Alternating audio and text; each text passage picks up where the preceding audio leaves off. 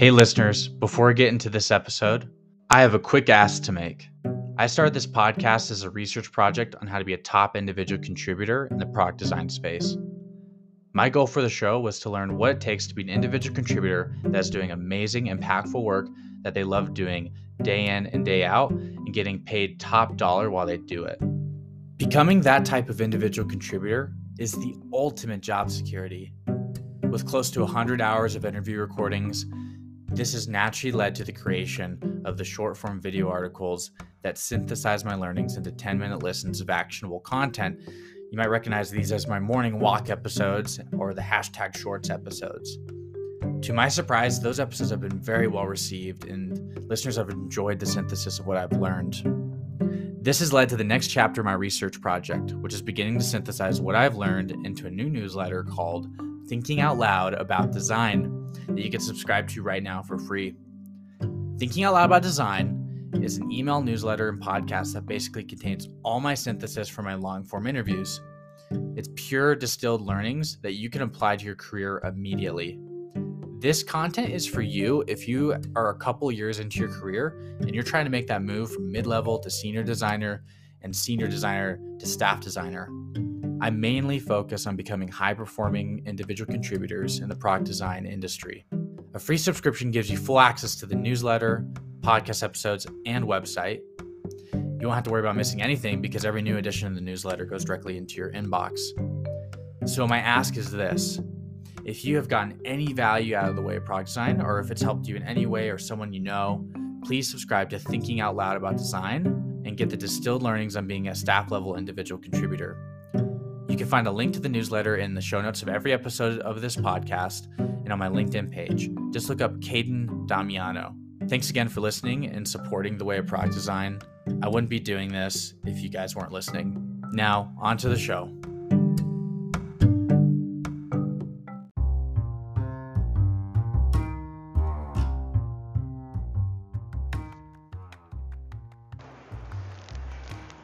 So I was reading this book a couple years ago. It's called The Mystery of Capital by Ernesto de Soto. He's from Peru. He's kind of he's this uh, self-taught uh, researcher, economist, macroeconomist. Um, and uh, you know the whole thesis of the book was about why um, are companies that have like abandoned communism or have become like recently become uh, capitalists like free markets why are they still developing countries? Like if they're they're adopting the way america does things right? Like why why are they not becoming like america? Like why aren't they becoming a developed world country with wealth and a growing middle class? And um, really like the, the whole thesis comes down to this. Like it's because of strong property law. Um, there, there is laws um, in, in a legal system to enforce those laws to protect someone's property. So in america if you buy a house that becomes um, an asset in a way on your balance sheet. It's something that you could, you know, it's a forced savings account that you could put money into and it goes in value depending on where the market is, it goes up in value. And you could use that house to pull out a second mortgage and fund a business. You can use that house to get a bigger house. Like it literally becomes this uh, kind of this, uh, you know, illiquid growing asset, and that's and that's like the most common way uh, the middle class in America has grown wealth over the the uh, generations, right? So people buy a house, the wealth that they grow leads to a bigger house. Um, that wealth is stored in the house. Um, and if things work out in the markets, and you know the economy's good, and you know the house appreciates, you know they die, their kids sell the house, that money is with the kids, and then depending on how the kids treat that money, they can put it into other assets or they can waste it. But it just goes to show uh, you create generational uh, wealth through these like physical real estate assets and uh, and the businesses that they fund. And I think you could, if you like follow the paper trail, I think a lot of um, you know wealth in America could be tied to some kind of physical asset. You think about um, you know the Rockefellers. Uh, they a lot of their money was tied up in you know oil industry, oil fields, a physical asset, and then it grew into you know kind of this wealth fund that they have now that they use to uh, invest in startups. And actually, um, Rockefeller Trust is uh, I think like a main funding source for uh, I think uh, BlackRock investments. So now that goes into software companies stuff like that. So um, Ernesto de Soto uh, realized that, you know, it, it, in Africa or Nigeria uh, or even Peru, like you might have a house and it might be on an ancestral ancestral plot of land, but it doesn't matter because you can't prove to the government or you can't prove to a bank that you actually own it, and therefore you cannot convert that into capital.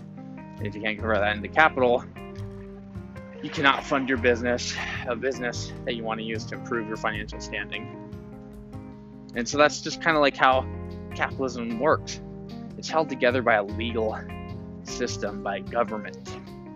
And so we need the legal system, right?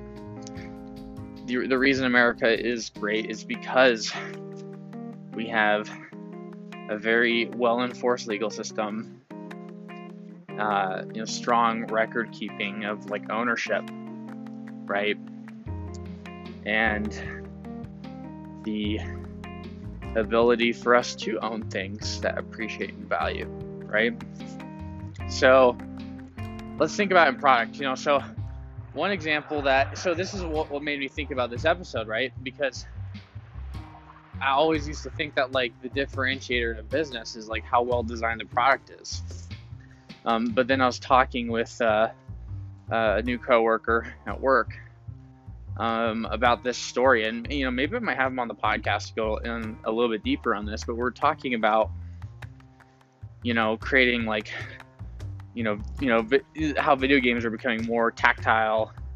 I think immersive experiences like you have a lot more control over the variables of the game know, example. Like, uh, and this is getting this kind of showing my dorkiness, but I like to argue that it's part of the pop culture now. So I think it's not nerdy anymore. To you know, quote uh, Parks and Rec, you know, liking Star Wars is like popular now, so you can't you can't consider a nerd. Well, you know, the Assassin's Creed games, like the first couple, were very controlled, curated experiences. You just had to press a few buttons, and you're instantly like this, you know, uh, really proficient, you know, cool assassin. Like it was just it was like this very like voyeuristic escapist game where like all the kind of cool stuff that you could do uh, was very it was controlled by the game mechanics. Like you didn't really like it wasn't you doing these cool things, right? And now, and if you are new to my morning walk episodes,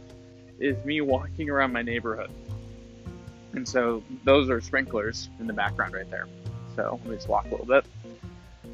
Um, but you know now, like I, the other day, I tried out Assassin's Creed Odyssey, and, and before that, I tried out the you know The Witcher 3 because you know I heard good things about the games, and you know honestly, screw hustle culture.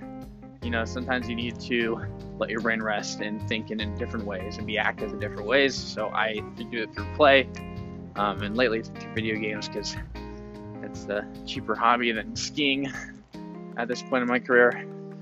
Um, but Assassin's Creed Odyssey, I like quit. I quit the games because they were too immersive.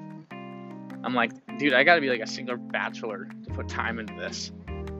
Like, you had control of so much stuff, like the, you know the, the combat mechanics.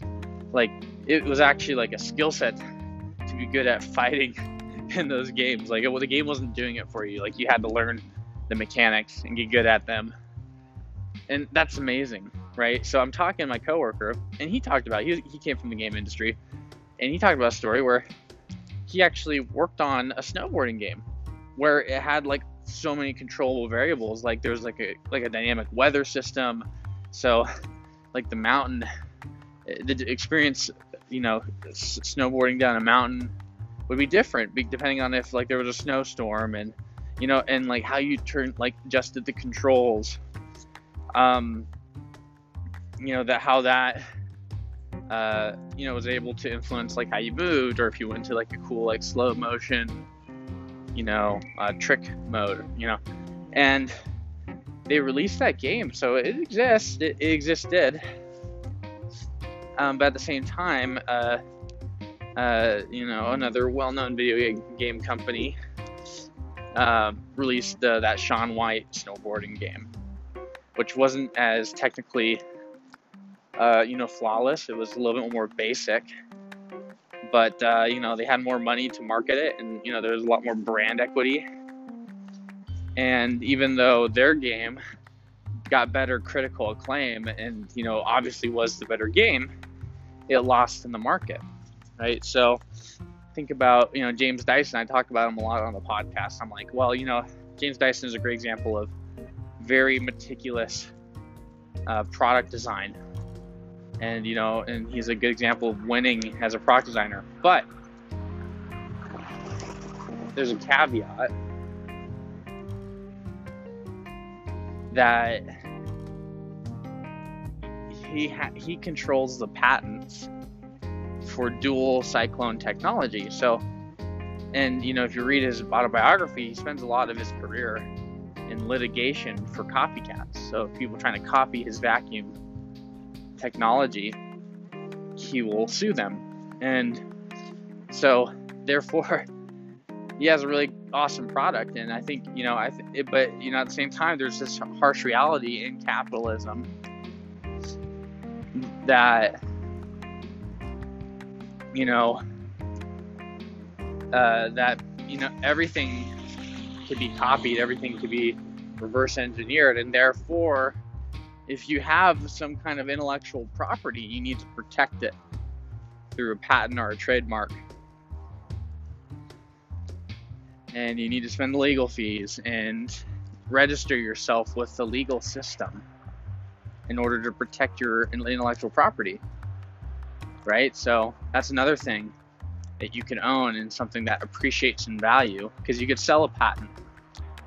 For example, like Apple, they are who they are because they own intellectual property and patents. Um, that's really like the main value. You know, it makes me think of Westworld. If you ever seen, seen that show, like they always talk about how in the you know the Westworld parks. You know that the, the greatest asset in Westworld is not is not the parks or the androids in the park. It's the intellectual property. So intellectual property is just as much of a durable good um, as real estate.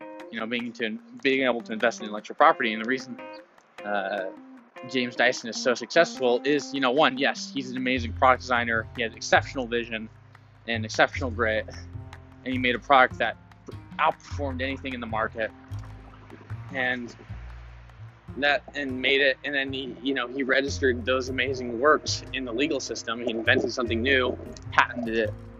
Now he owns the patents. You know, that's a valuable asset because it's maintained by a, very strong legal system. Uh, you know, since then, you know, I think people have come up with different ways to get around his patents, which you know pushes further innovation, right? But you, just gotta think about it. Like Dyson did not become successful through products alone. He, he got he was successful because of a first world developed nation legal system. And so, what does that mean for you as a product designer or product manager?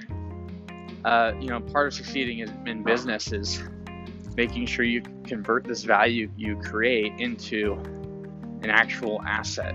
Um, create ownership around this thing you made. So if you're creating commodity software that can be easily replicated, you, you can't really, and you can't something that you can't really uh, you know, patent, then you know you're always going to be kind of in that war of competing, and I think that's why a lot of startups eventually just get acquired by big conglomerates, right?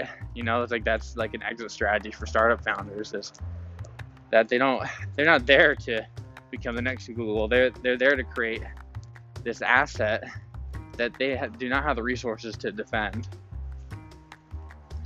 And then they just get bought out by Google and they get a nice payout, you know, if they're lucky, right? Uh, but, um, you know, like that's something you need to consider is like, is the problem you're solving just a commodity? Are you just working on a startup to eventually be acquired? There's nothing wrong with that, but you know, you need to realize that there are just some things uh, you know, there, there, there's, you know, parts of the system that reward novelty. And I think, you know, figuring things out before someone else and then kind of using the legal system to kind of protect that IP, right? And so, moral of the story respect your lawyers because, um, you know, they kind of make the world go round. And, you know, honestly, like these rules and regulations, in a lot of ways, they protect capitalism, they protect they pr- protect fair competition, and you know sometimes you know copying someone isn't fair, right? I mean, and, and um, yeah, like it's and you know this ability to have like a nice cush middle class lifestyle, or if you know, listener who's a little bit more well off than that, it's because of the legal system. It is not because of strictly innovation, even though innovation creates the IP that the legal system can even protect. You know, there's like this uh, symbiosis, uh, like this symbiotic relationship between great lawyers and great product people, product designers, um, product managers, engineers. And that um, is kind of like my morning walk. And you know what? I think that is a gold nugget. So let me know what you think um, and have a good day.